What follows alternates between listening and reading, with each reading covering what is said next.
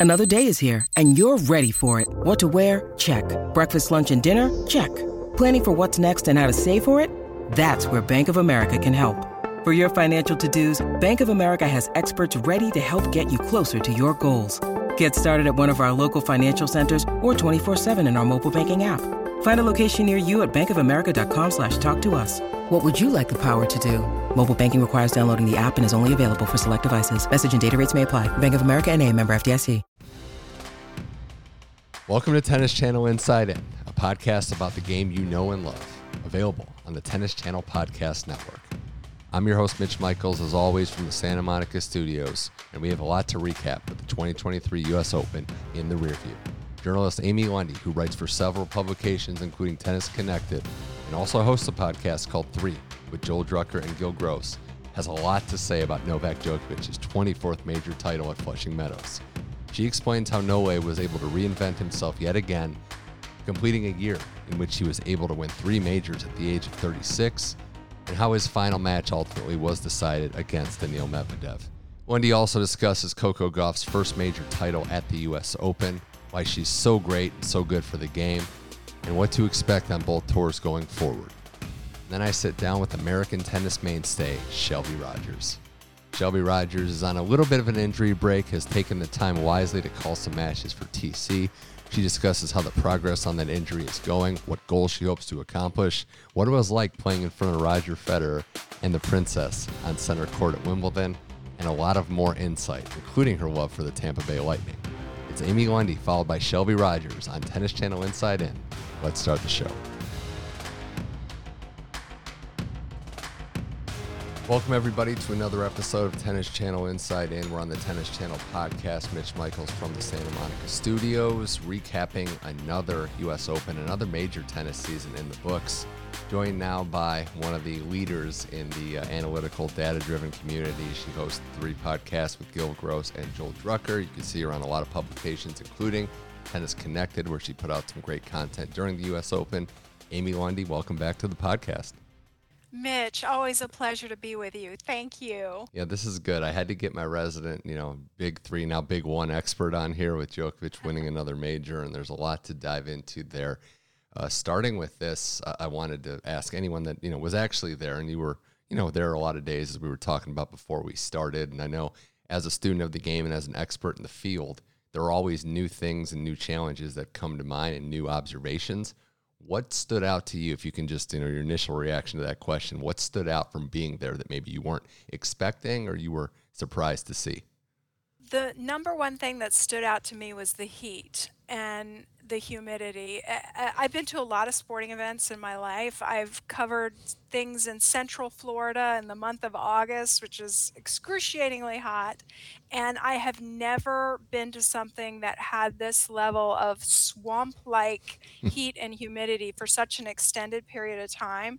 And it wasn't at the very start of the tournament, but it picked up probably around the start of the second week and it just did not let up and it still hasn't let up. It's still humid in our area but it's supposed to break tomorrow.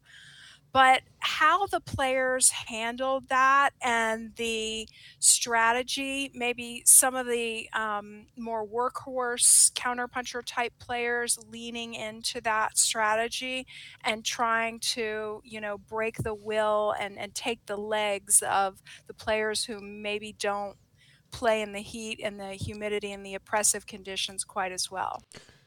Yeah, that's a good one. I mean, you can look at it a couple different ways. Uh, there's a lot of criticism of how certain things were handled, decisions that were made, maybe you know means that aren't there, like air conditioning. But it is a major and it's a fitness test, especially on the men's side, and you have to be ramping up for this run. And it's kind of fascinating too because you can tie together both tournaments, Amy. Right, like if you gear up for these tournaments. If you peak at the right time, Djokovic is a great example, but even someone like Coco Gauff or players that have had major success, this is the end goal. I know the season's not over and there's a lot of other tournaments, but you have to play your best this time of year. And it's easy to say that, but it's another thing to go out there and do it.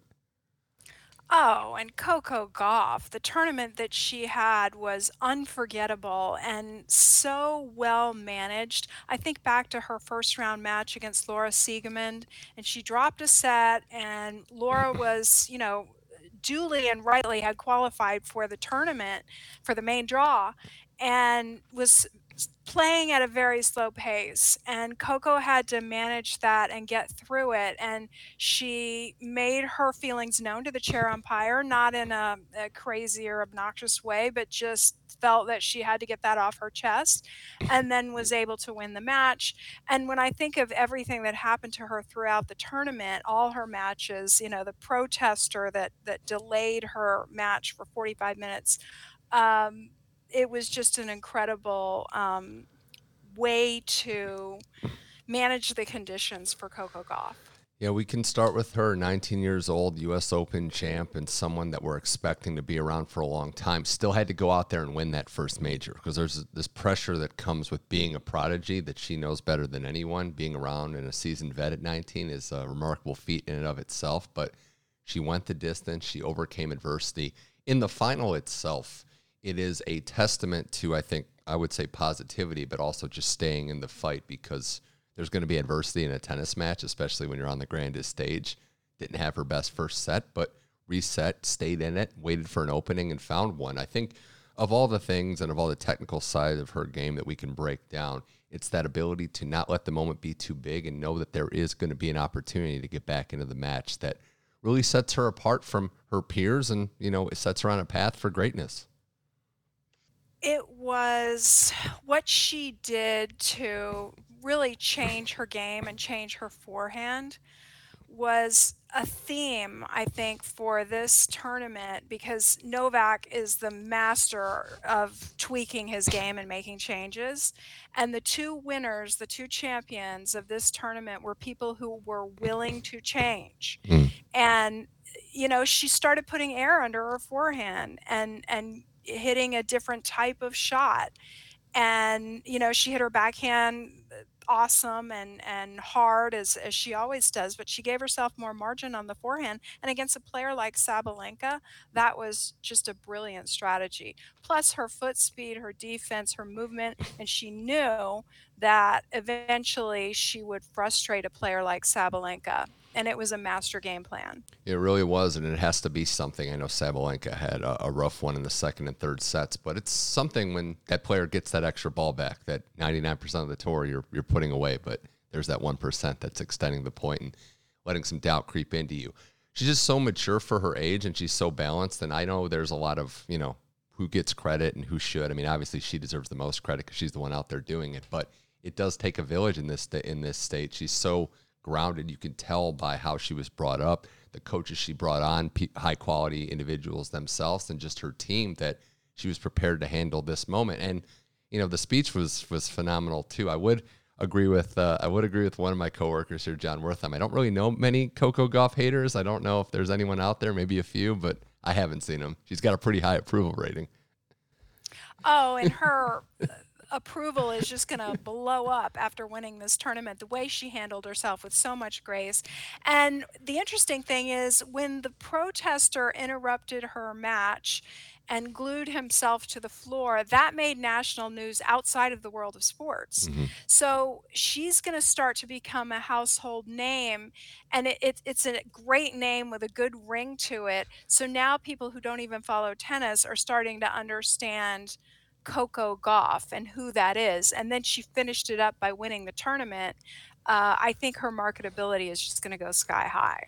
And having been a seasoned pro only at 19 is going to help her weather the storm because unless you're, I mean, the very, very best all time, there's going to be ups and downs. There's going to be waves. We saw that with someone like Ben Shelton this year, where there's going to be highs, there's going to be lows.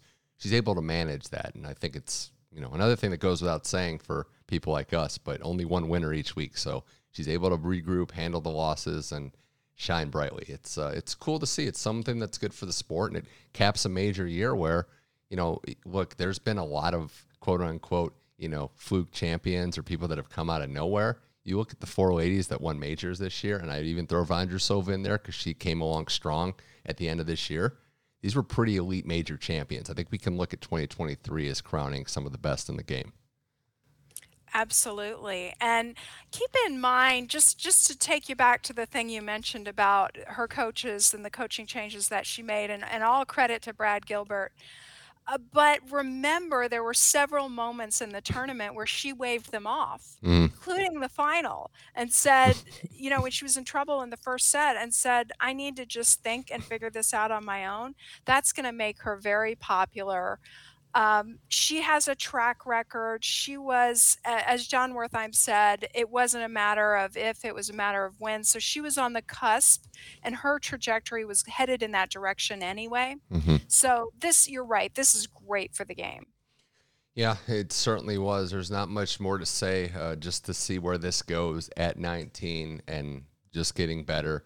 You know, Iga's still going to be around. Sabalenka had that unbelievable consistency, making the semis every year and you have a lot of depth. I I would hearken it with this, Amy. I think that there is depth at the top, and there's you know a group of six to maybe ten. Obviously, there's some on the outside, but players like Muchova, who looked like a top ten player at the end of the year, got to another major semi.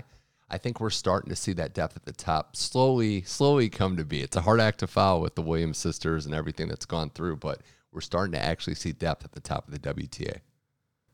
Absolutely. I think it's ideal because we're starting to build rivalries among a group of elite players. The randomization is less now, and we're starting to coalesce a, around a group of probably eight to 10 players who are just a level above, especially in terms of serve and return. So, this is going to help build rivalries. It will help build excitement when any of these eight to 10 players play each other, and it'll just improve the uh, fun and excitement of the women's game. Certainly will. Uh, there's a lot of unpredictability, except for maybe Iga on clay. I'm not going to say there's unpredictability there. That'd be the one that would shock me. The person that dethrones her. That's going to be a tough task, but we'll see. I, I did want to mention because you brought this up. You're firmly in the camp though that the Sabalenka thing wasn't wasn't a legit legit racket smash. Oh, you know, I don't know. I I need to do a little bit more checking um, because I do know the the of the guys who produced the Netflix series. So I want to figure out if that was their camera Okay. or not. Um, but then it could have been a Photoshop. Who knows? Either way, Mitch, the bottom line for me is that it is fine to react that way and, and it's human. Mm-hmm. It's human nature. Um, who hasn't, you know, thrown a pillow or smashed a racket or, or done something in a in a moment of frustration? These players have to Yeah. have an outlet. Yeah, hundred percent. Um, that's a natural reaction. If it wasn't, um, you know, no, I'm not commenting. I don't have any inside intel, but if it wasn't something staged, that I'm not really sure. I, I feel good about it getting out. Like that's, you know, I still think the locker room in all sports should be a sanctity. That uh, there's things, especially you know, we talk about team sports. or stuff we shouldn't see on the outside. So that's my old man pet peeve thing there. Um, but that that said, I mean, it it goes back to one of the guys you cover frequently. You know, Roger Federer, his ability to shake off losses, like the story about him having like a party, a gathering after 2019 Wimbledon. I wouldn't be able to get out of bed for like two months, and he's just smoozing with guests. So that's why there's only one Roger, I guess. he got better as he got older about that. He really became like uh, an elder statesman who was able to let this stuff roll off his back. Although he would tell you it still does keep him up at night or Mhm. bother him.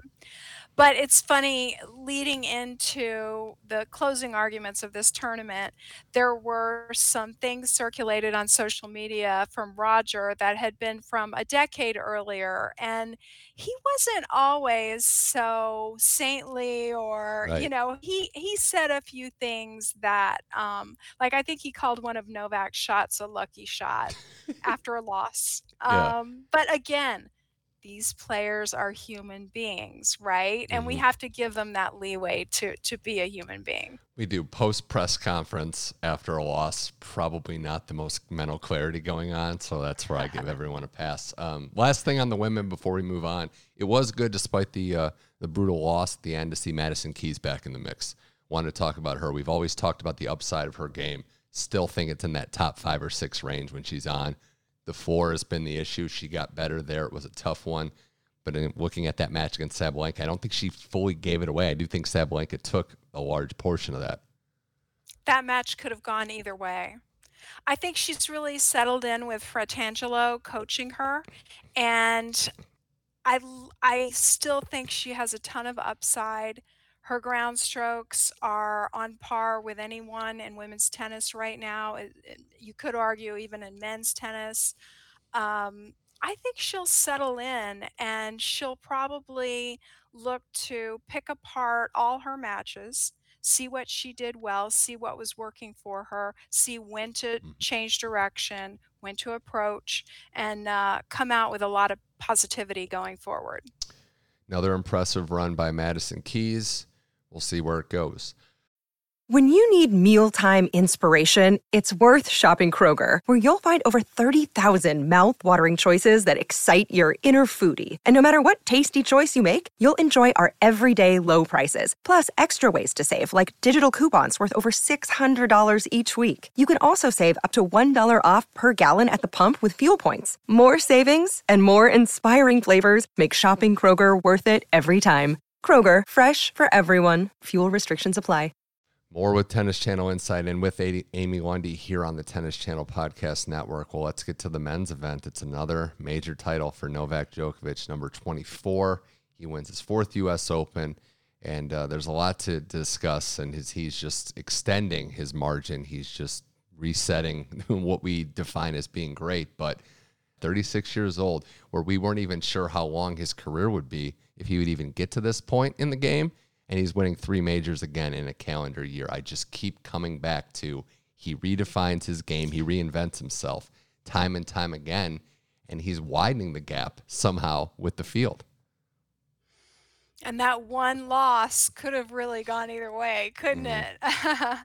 um, he's incredible. He's an inspiration the way he plays. And like we alluded to before, here's a guy who he didn't have the serve that he had or that he has now early in his career.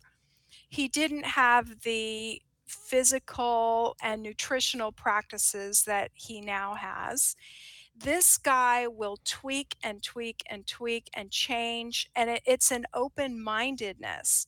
So let's look at the, his opponent.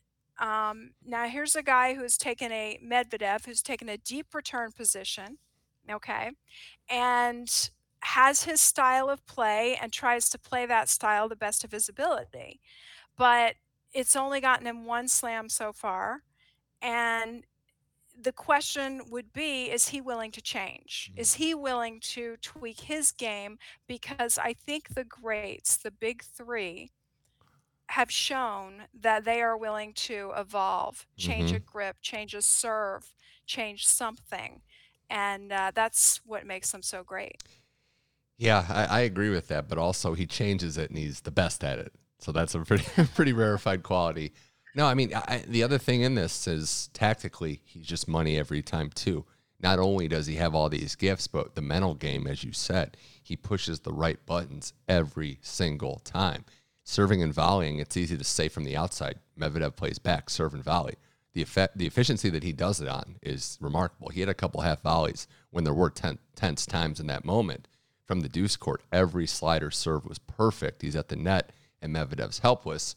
We can get into Medvedev maybe being a little stubborn and certain things that got him to this point, though, so it's hard to be too critical. But that second set, Amy, was an hour and 44 minutes. I mean, that's like longer than some motion pictures that are currently in theaters. um, yeah, like like Barbie. Um, when you take confidence and you add it with athletic ability, it's an incredible thing. Djokovic was 20 of 22 on serve and volley. That's 91%, if my math is right.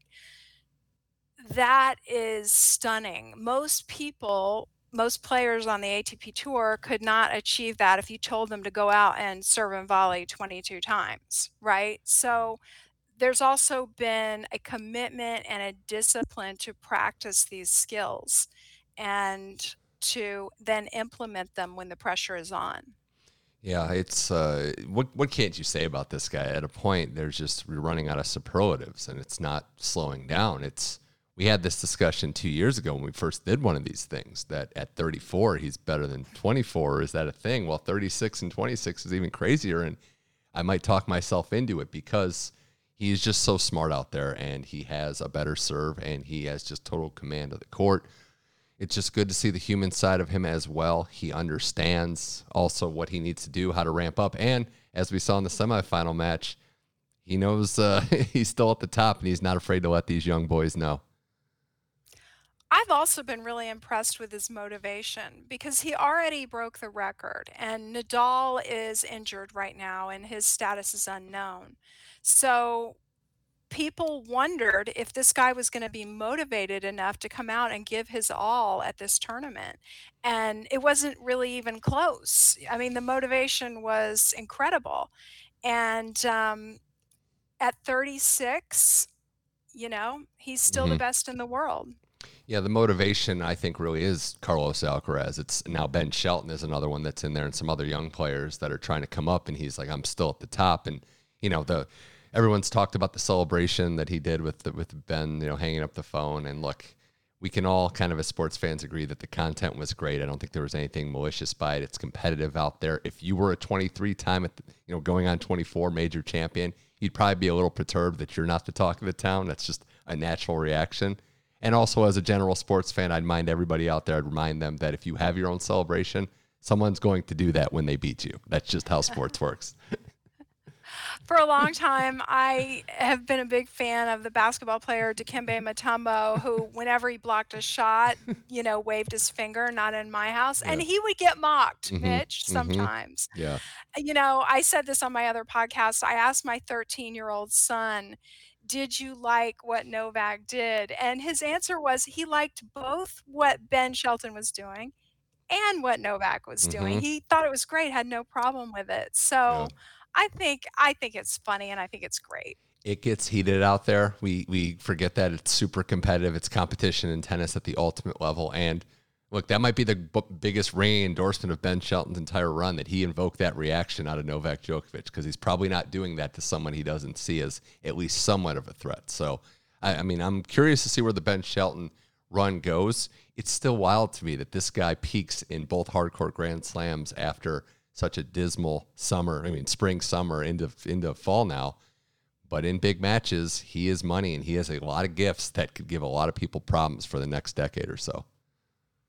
I think it's really cool that he's kind of brought his brand of college tennis.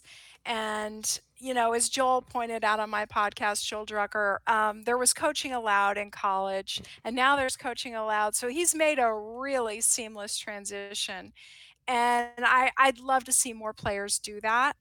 I think Shelton is super marketable, great smile, great serve, tricky player, super athlete. Um, and things are looking up for both Shelton and American tennis.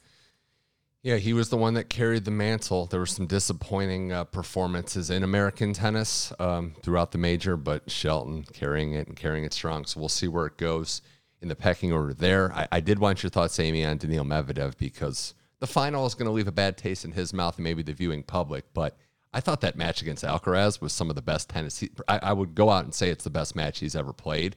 And I just love him in this game, in this spot, being in the mix. It's good to see him finally getting one over on Alcaraz, but also being in the forefront because the game, the personality, the unorthodox approach to everything is just special, regardless of him, unfortunately, for him not winning the major. He this is one of my favorite topics to talk about because he's really interesting to me as a player.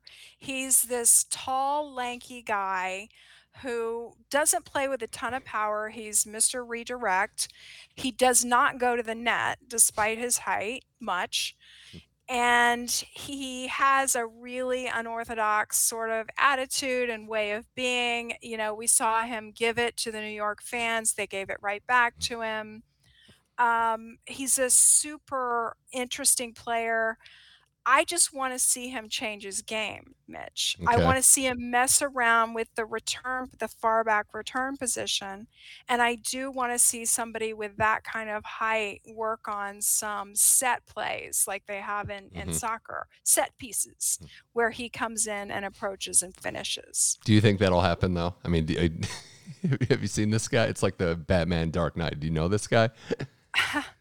you know, a really amazing coach, a guy who used to coach CiCi Bellis, once said to me, if you stick to the way that you enjoy playing the game, then good for you. If you're an aggressive player and you like to go a- after it like a Sabalenka or something like that, hmm and you have your game plan and you're enjoying yourself, then good for you. But if the results are not what you want, then you're going to have to make Right. changes. So it all depends on if the results are not Yeah. what he wants.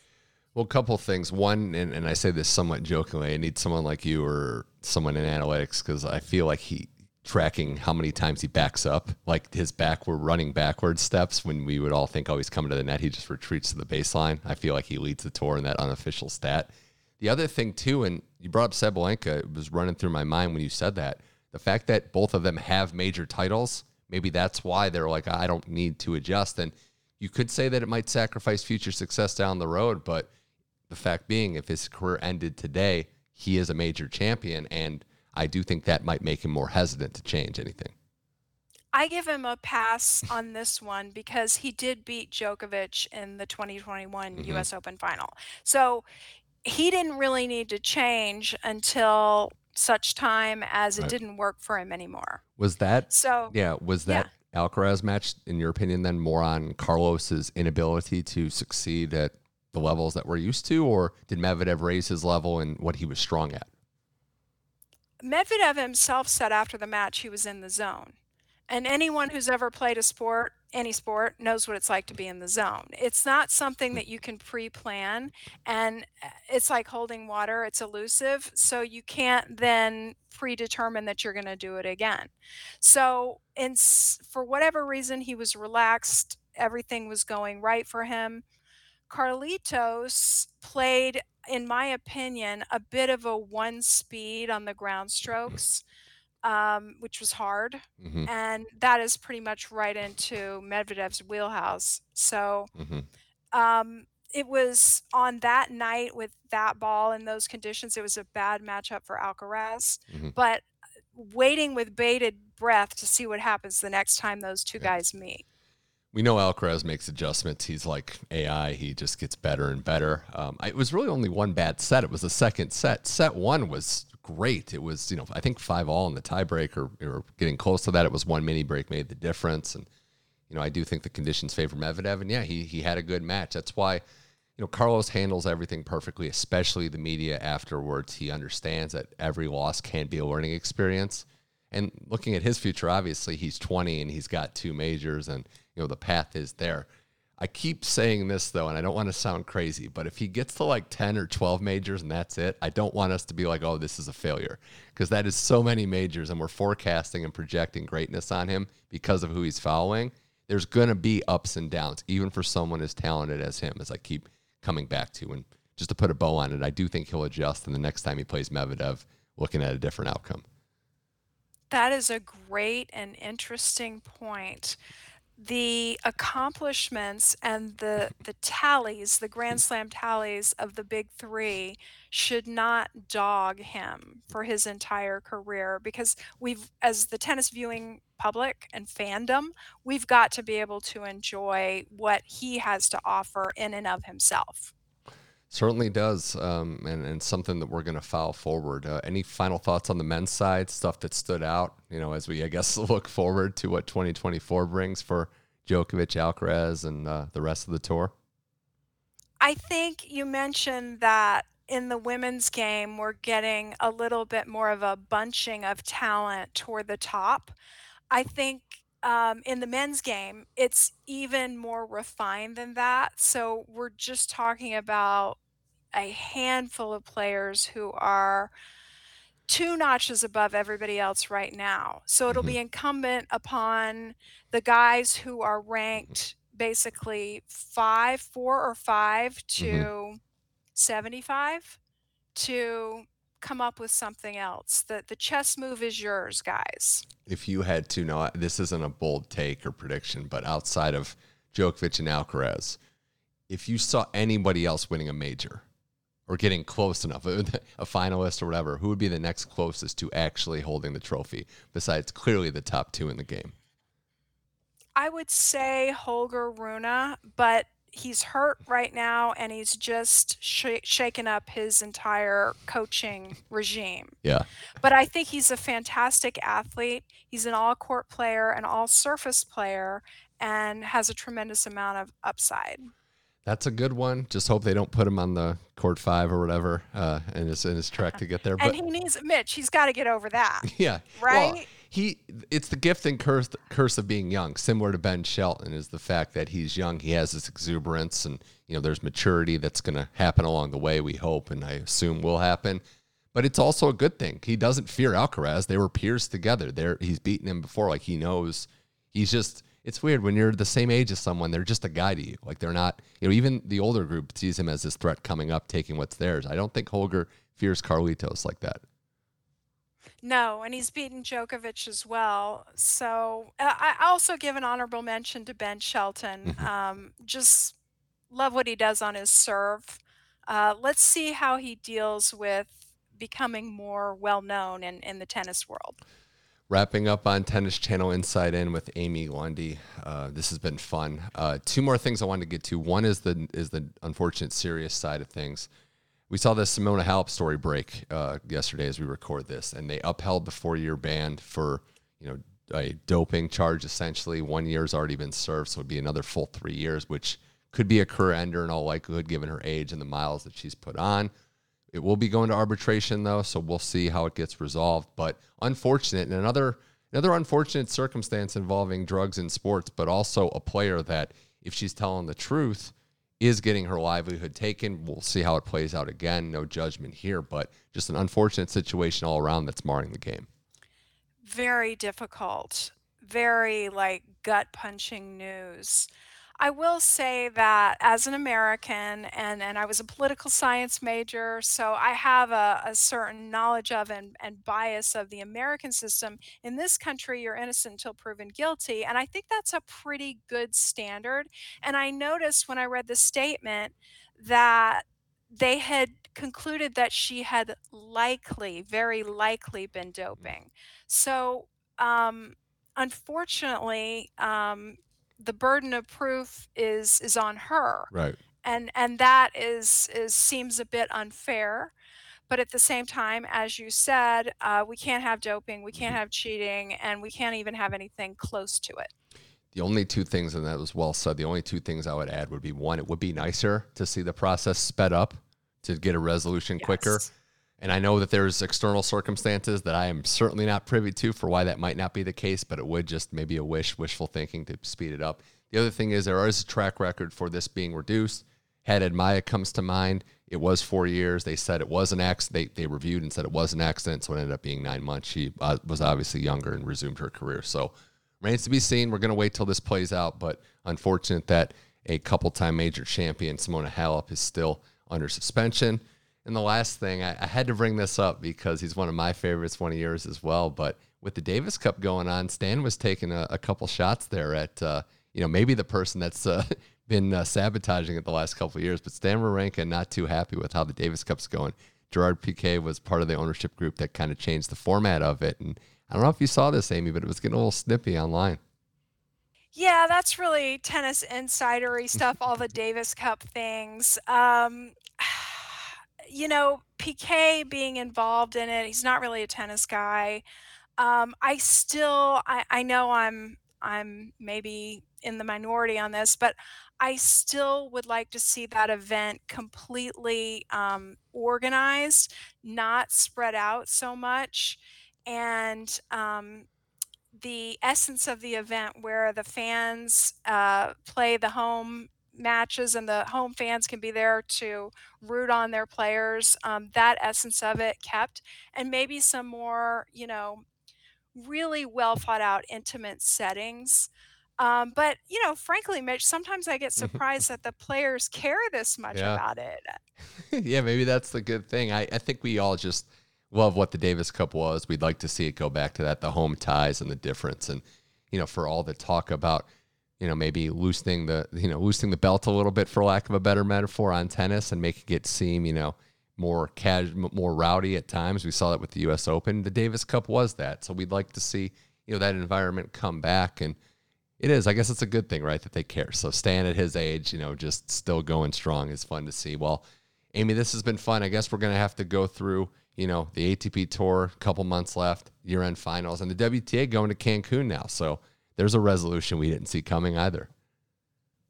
No, and I think it's a good resolution for right now as as we wrestle with um, these heavy questions about who's going to be involved in the governing of this sport. Um, but uh, yeah, I I mean, it would just be great, like if this time next year, maybe we were a little more organized. hmm And um, based on some reporting from Simon Briggs in the Telegraph, give him credit uh, it looks like the two tours may be in talks to potentially merge. So that would be a really exciting development that could bring um, a lot of new prospects for the sport. Still some great tennis on the year. Amy Lundy, you'll be, you know, tracking it all. We know that. Thank you for coming on Tennis Channel Insight. And it's always a pleasure when we get to talk shop and uh, keep up the good work at Tennis Connected on the three podcasts and all the other platforms that you write and speak for. Thanks for coming on the show. Thanks, Mitch. You keep up the good work too. It's always a learning experience talking tennis with Amy Lundy, so I appreciate the time she took yet again to come on Tennis Channel Inside In. Now we transition from journalist to active player. Shelby Rogers joins the show in studio, one of the nicest players on either tour. Shelby Rogers is in the studio to discuss, among other things, her broadcasting experience, getting this opportunity, how she's rehabbing her injury, and what she hopes to accomplish when she returns, what it was like playing that opening women's match on center court in front of a princess, in front of Roger Federer. We take a trip down memory lane. We also look forward, talk about her lightning fandom, and a lot more. Here's American Shelby Rogers on Tennis Channel Inside In.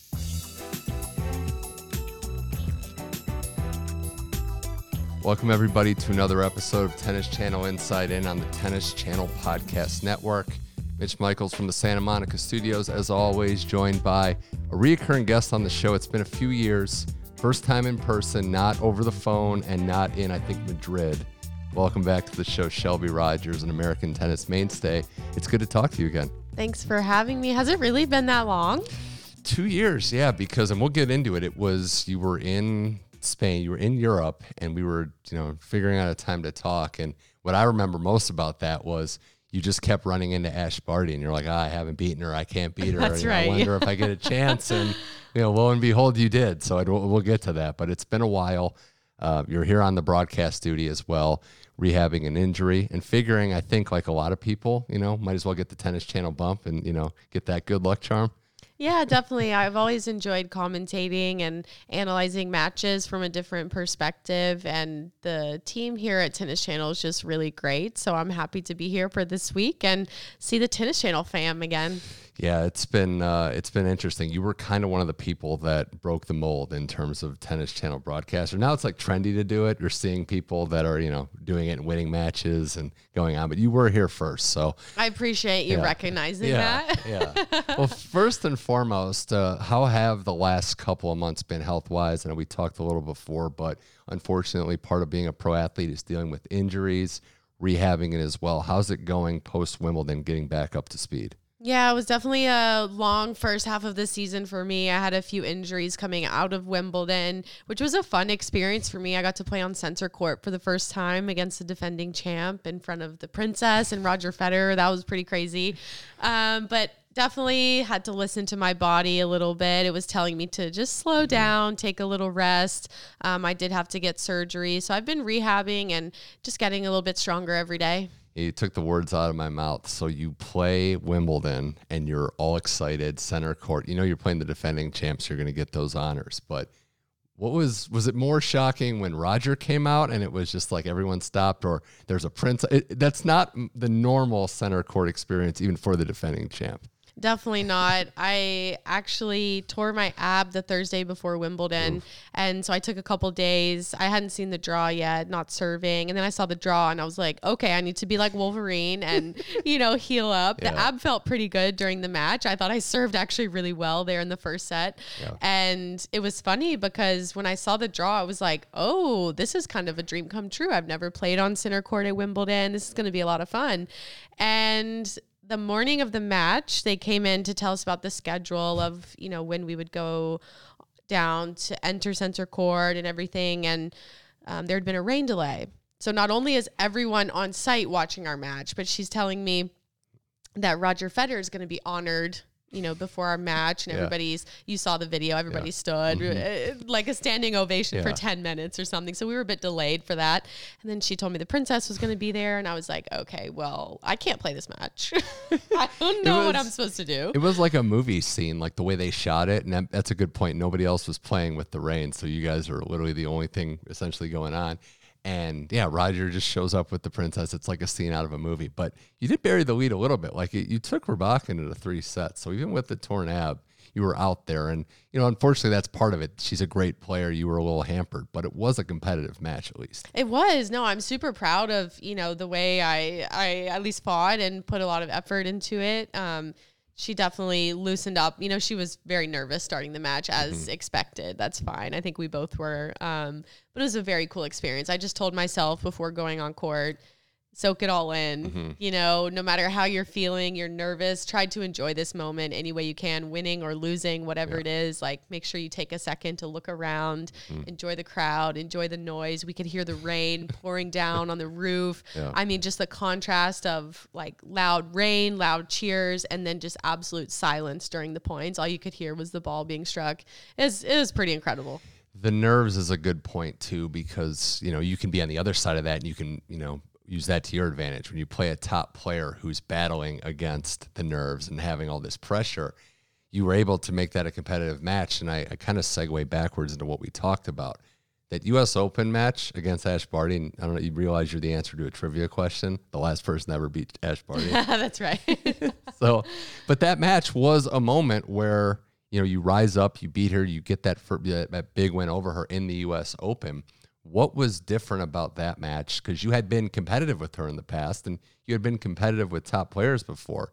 But what went right, and what was different about that match that ultimately led you to prevail? I mean, one of the main variables there is the crowd. I, was an American playing in Arthur Ashe Stadium, which is the loudest court in the world. It was absolutely deafening, and I just feel like I had so much energy from them when I started coming back in the in the third set there, you know, down a double break and just I mean, doing something unbelievable.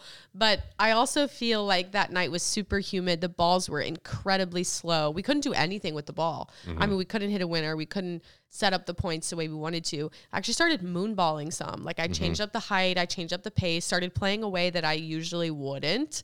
Um, kind of a Hail Mary, if you will, you know, because I wasn't feeling the ball like I wanted to. So just trying to problem solve. And that's the beautiful thing about tennis. Yeah. There's a million ways to hit a tennis ball and win a point and win a match. And so it's just what's going to work on that day. I thought that uh, that's a good point. Also, the fact that it wasn't a blowout match, like, and it wasn't a match where she went away in the end. It was tight all the way to that third set breaker where it was just back and forth. Um, so, was that just complete euphoria when the match was over? Did you even know? I guess could you raise your arms? Is a better way to put it. Oh yeah, definitely. the racket went flying, arms went in the air. I just remember, I think it was was it six five. I was serving, I believe, and I remember thinking, if you've ever made a first serve in your life, this is the one to make. You know, just Yeah. go big wide right now. Yeah. Just go for broke, and uh, yeah, it worked. Celebrated. I mean, the again, the noise was deafening, but it was really cool to be there as an American in Arthur Ashe Stadium. It's definitely a moment that I'll never forget. How did the phone come out? Was that just planned, or did it just happenstance? The phone celebration where we were. I, I don't know if it was a FaceTime or a selfie, but it, It was, a just nice a video. I just wanted to remember that moment. I mean, I've never played in a, a crowd like that before. Mm-hmm. So it was just kind of something for me. I think I posted it after, but every now and then I'll go Yeah. back, I'll I'll see the video pop up. Or you know how your iPhone will Yeah. remind you of like, remember this day? So those are kind of fun memories. It's almost like, and I know you're, uh, uh, I believe, a, a Whoop sponsored athlete too. It's like, hey, you're you're a little too loud right now. Like, calm down. it's like, yeah, sorry, I'm winning the U.S. Open match right now, and and that match in particular, I feel like it was the culmination of a lot of you know hard work. Like your year and your last couple years, because the first time we chatted, you were coming back from injury. It was a slow build. Rome is never built in a day for a tennis player. I think on the outside we see these big wins, but it was right like a two year plus journey to get to that level where you could beat a great player. Yeah, definitely. I mean, I think for any athlete, right? It's you always hear the phrase trust the process and that's beyond Mm-hmm. true for anyone. You might get a couple good wins, you might have a bad string of losses, but you know that can always turn around in in one day in one week. So you just got to keep your head down, trust the process, enjoy the journey. You know all those cliche Mm-hmm. Yeah, sayings, sure. but they're true. Yeah, I mean, yeah. the memories that we make along the way are really what it's all about and why we love this sport and why we love being on tour. You had a lot of people that were happy to see that win. I think it has a lot to do with your reputation as this like Southern Belle on the tennis tour. you know, most. I mean, maybe maybe one. There's only one incident I can think of where maybe that wasn't the case, which we can get to in a second. But no, I think that's part of it. I mean, there is. You're kind of in that maybe I'd say like Ons Jabeur territory where even if you're not friends with everyone, everyone's just like, oh, there's Shelby, like we get along. I feel like I'm friends with most people. Yeah. Like for me, uh, if I'm not getting along and having fun with people in the locker room, like it's just a really miserable week. You know, Right. I have to enjoy myself. I see these girls every week, and a lot of them are really, most of them are really great people. Like Yeah. I enjoy being around these girls and seeing them all the time, and I enjoy learning about them. And um, I'm a psychology major, so I just I just have an interest in people, and I Mm. Mm-hmm. Yeah. just love you know connecting and having relationships and great conversations. All of that's really fun for me, especially. I mean, even if we have to go up against each other and compete, it's okay to be friends too. Mm-hmm. You know.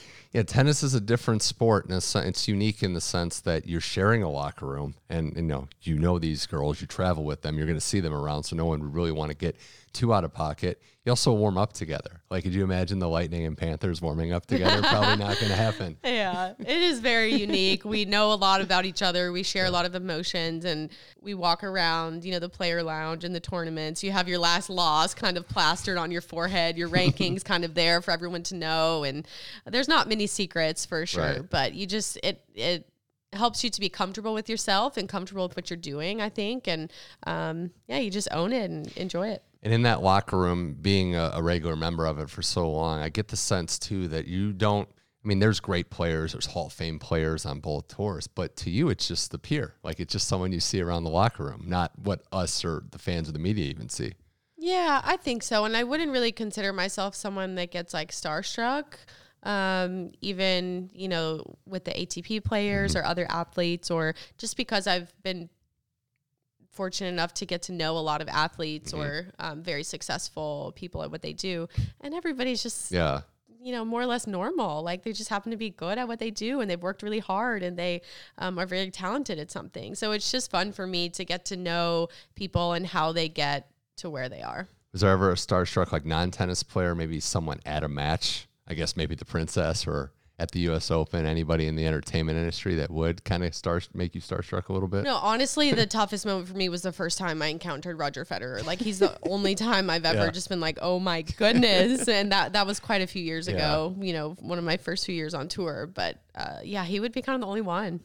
Well, it's uh, you know, and getting up there with anything is you know you don't have your pioneer, your your legends that you looked up to aren't playing unfortunately anymore. So that's part of it. And as great as these generations are, you're always going to be starstruck at the people that you idolize as a kid. That's just how it is. These American tennis generations, though, and I, and I bring it back to that because on the women's side, you're part of a class of very successful ladies that followed another class of Americans, and now you have the Coco Gauff class coming up. So it seems like it, it seems good in a way because in a very tennis and American tennis way, everyone's kind of rooting and pushing each other further and getting better as a result. Yeah, absolutely. It's such an honor to be a part of that group, to even be mentioned with those other names. Um, because for me, growing up, I did look up to the other American women, you know, the Jennifer Capriati's. and so I think it's important for us to kind of do the same thing for the next generation. I think mm-hmm. each generation sort of wants to to keep pushing the bar and keep inspiring the next one. Yeah, and you look at someone like Coco Win. It's like I mean, we knew this was going to happen. There's not a lot of weaknesses there, and at 19, I mean, especially for your perspective, it's like wow, 19. This is a pretty high level, complete player. Oh, it's awesome. And to see how she's just grown and matured as a person as well off the court. Like, not only her tennis game is just, there's so much room for improvement there, but her as a person is just really inspiring too because she really values being a great person and has great morals and Yeah. just, you know, she has a very charismatic personality Yeah. and she seems to be handling everything really well. She has a lot of faith in a lot of things, and uh, I really appreciate that as well. So we love to see it. Um, More with Shelby Rogers here on Tennis Channel Inside In. We did, you know, we did say goodbye to some players recently or in the process of saying goodbye, and that's part of, you know, getting older and growing Some up. players, I feel like half the tour That's right, retired like- this year. I don't know if it's just me and like maybe No, they're my friends or you know people I know, Yeah. but I'm like, so many people are retiring. Yeah, it's it's been crazy. I know the American front Isner, then obviously Coco Vandeweghe, who's finishing up in San Diego right now. There's a lot of other names and more names to come is how this works. But I wanted to know if you had any intel because I know you and Coco were friends. Any Coco Vandeweghe stories? Oh, I've got stories for you can days tell on here. for sure. But I mean, the most Yeah. recent one, like it was really nice to be in New York. She had a little retirement Uh-huh. ceremony there. They played a video in Arthur Ashe Stadium. I think they did for Jack, Mm-hmm. Jack Sock as well. And it was just fun to be there with her. She was in the president's box and then came down after. We had a little get together outside in the players' grass area and celebrated a little Mm-hmm. Yeah. bit with pictures and, you know, toast. And we all just kind of sat around talking about her career. It was just really Yeah. nice to recognize her and, and the career that she's had. And um, she's always been a great friend to me and just a great person off the court. So I appreciate that. Yeah, I saw Jan Michael Gambill is there too. He's been on this show a bunch and uh, enjoyed it as well. Uh, no, Coco's great. We did a podcast together years ago, and uh, I'll tell this story. She's just answers the call and was driving. I'm like, we can do this. Like, she's like, no, I got it. So we did the whole show while she's literally driving and saying, Very casual, go with the flow. like perfect. Yeah. um, and there's a couple other things I wanted to get to. Uh, another person that's stepping down, and I bring her up because I know she's meant a lot to you, but no longer uh, after this year coaching the uh, Billie Jean King Cup, Kathy Rinaldi. And uh, I know there was that interview where you said when you got picked to be on that team in 2017, it was like a tearful moment, like just to represent your country and get that opportunity and then win the whole thing had to be something. Oh yeah, I mean it was a dream come true. I have so much pride playing for the red, white, and blue.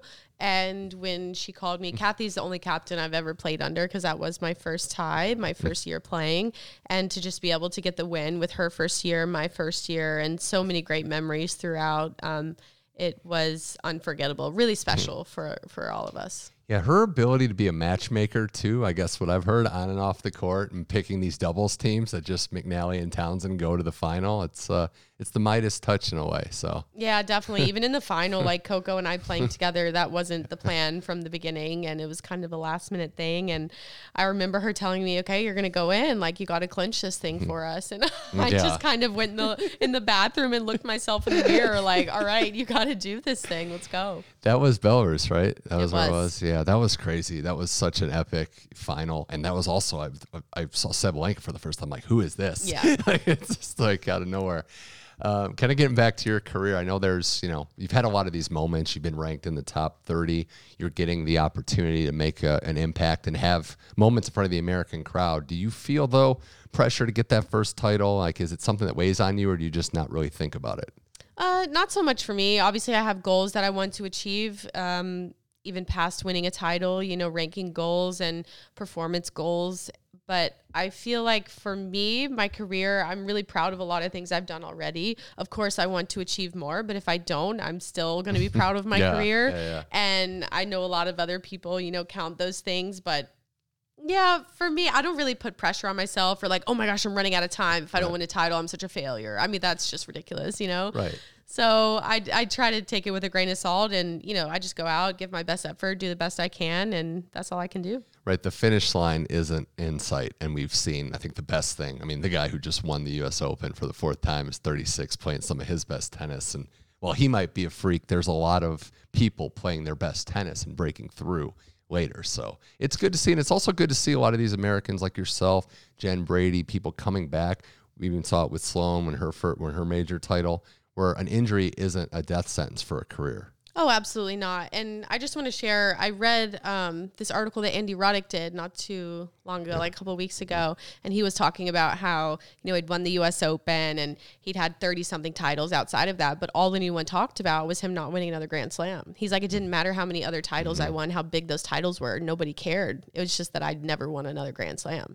And so, just speaking to the the fact of not winning titles, like it's never enough for anyone else. So you've just got to be so content with who you are inside, with your identity, um, and that's a big part where like my Christian faith comes in. Yeah. Is like I'm really content with my identity outside of tennis so the wins and losses don't change like my value as a person Right. you know so but it's really tough for athletes where like all people ever talk about is like what you haven't done pretty much Yeah. so it's it's just keeping it in perspective and and picking out the the parts of your career and the parts of your journey Yeah. you want to focus on It's a great perspective to not tie your existence to winning and then also just still appreciate the joy of competing and being out there, which is why I bring up last year's match in Charleston because that was some pretty testy competition. I like that match with Bencic and I know it got a little heated, but that was the first time I think a lot of us saw that side publicly.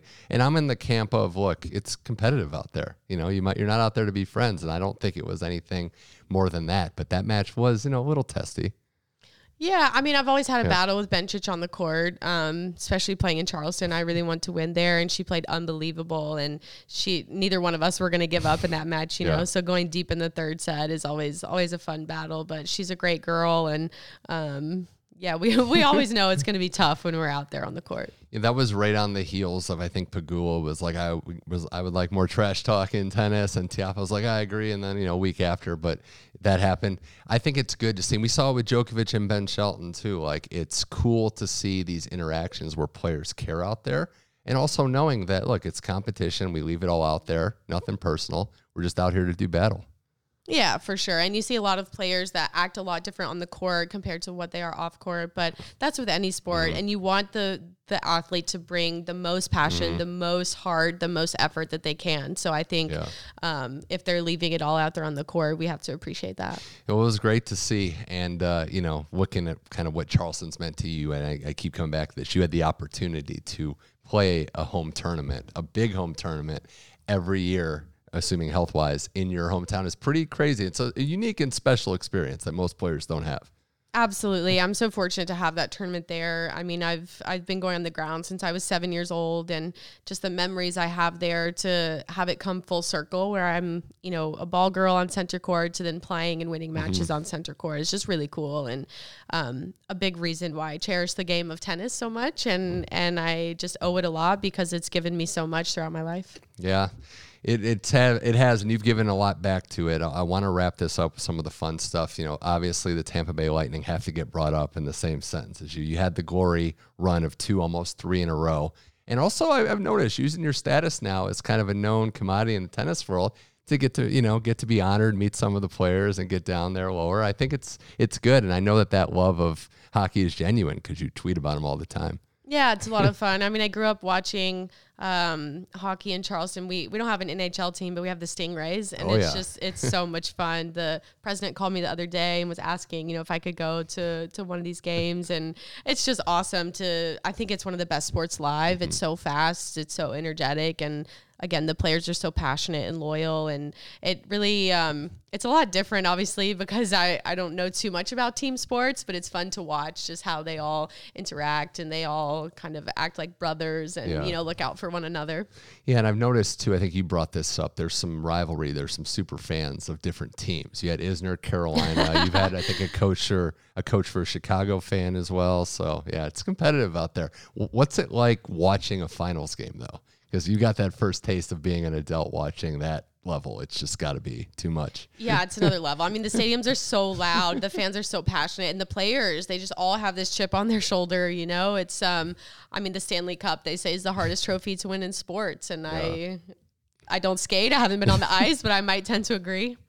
Well, getting to kind of what we're here at now, the broadcasting level, how has it been? I mean, you've had a couple nights of just the full slate. And as we were talking about earlier, it's a little different from your perspective when there's not, uh, you know, when there's a rain delay and you're on the broadcast side, not a player waiting to play a match. So, how's it been calling matches with, of course, the one and only Chanda Rubin broadcasting with her helps too? Yeah, Monday I definitely was thrown into the deep end. Day one on site. I've done you know tennis channel on site at tournaments in the booth. Um, sorry, at the desk, but uh, Monday, yeah, rain delay. We were here till after midnight, and then I had training at early in the morning the next day. Yeah, so I was yeah. like, okay, well that maybe was my fault scheduling it that way, but it's been so much fun. Chanda makes it really easy and is super helpful. Um, you know, setting me up really well and and teaching me a lot already in three days. I've learned so much, and I think it helps to analyzing matches from this perspective when you go back out to play Mm-hmm. because you're not only staying involved in what's been happening, Right. you know, you're up to date with everything, but you're pretty much just doing scouting the whole time, right? and, and you're understanding Yeah. different tactics and understanding, um, you know, the game of tennis from a little bit different way. So it's awesome. Yeah, and uh, you're in that sweet spot too of still very much active on tour, had the experience, and now going to use a lot of this too. So it's fun. And I Definitely, think, but I have to watch what I say too. I don't want you know the, the players hearing some of my comments and getting a little offended or That's see, something. that's the that's the other side of it is now it's not as easy as it looks. And there were I think it was Petkovic said that, like Andreas said. Now I understand why people, you know, it's tough because as a broadcaster, you you are giving giving a fair analysis. You don't mean anything by it, but if you just take that clip, it doesn't sound great all the time. Absolutely. Please don't take any of my words out of context. I'm just trying to do the best I can. also wanted to say too, congratulations on the engagement. Thank you. Um, hockey guy as well, so know that the love of hockey runs deep. So that's, That's, right. Yeah, we're very excited planning a wedding and uh, just another chapter of my life to get excited for. Still a lot going strong. Uh, Shelby Rogers, it's been a blast on Tennis Channel Inside In. And the very last thing, what are some of those incremental goals you're looking forward to whenever the comeback comes? What's the first couple steps look like on your return to tennis? What you're trying to accomplish? The first couple steps are staying healthy, you know, just taking care of my body, making sure I come back the right way in a smart way, not too early, not, uh, you know, too aggressively. Um, and then I think scheduling smart is really important. And then just getting back, you know, to a, a competitive level is what, what I'm looking forward to most, just competing, playing matches again. I miss that feeling so much. Right, the competitive fire. Don't let the niceties fool you. There's Yeah. some real competitive fire in there. Well, Shelby, it's always a blast to do a podcast together. Thanks for coming back on the show. Best of luck not only on your return to tour, but calling these matches and working for the TC family. And uh, always a blast. Thanks for talking tennis. Thank you. Thanks to both fantastic guests on this week's episode of Tennis Channel Inside In, Amy Lundy and Shelby Rogers. Both were terrific and both were very generous with their time. I appreciated the opportunity to talk to them. Hope we get to do it again. Tennis Channel Inside In is on the Tennis Channel Podcast Network. You can go to tennis.com slash podcast to see the entire catalog of our shows. If you like Inside In, Tennis Channel Inside In is on all your podcast platforms. Go to Spotify, go to Apple, Amazon Music, iHeart, Google, wherever you get your podcasts. Search Tennis Channel Inside In, subscribe to have every episode automatically downloaded to your listening device. It's that simple.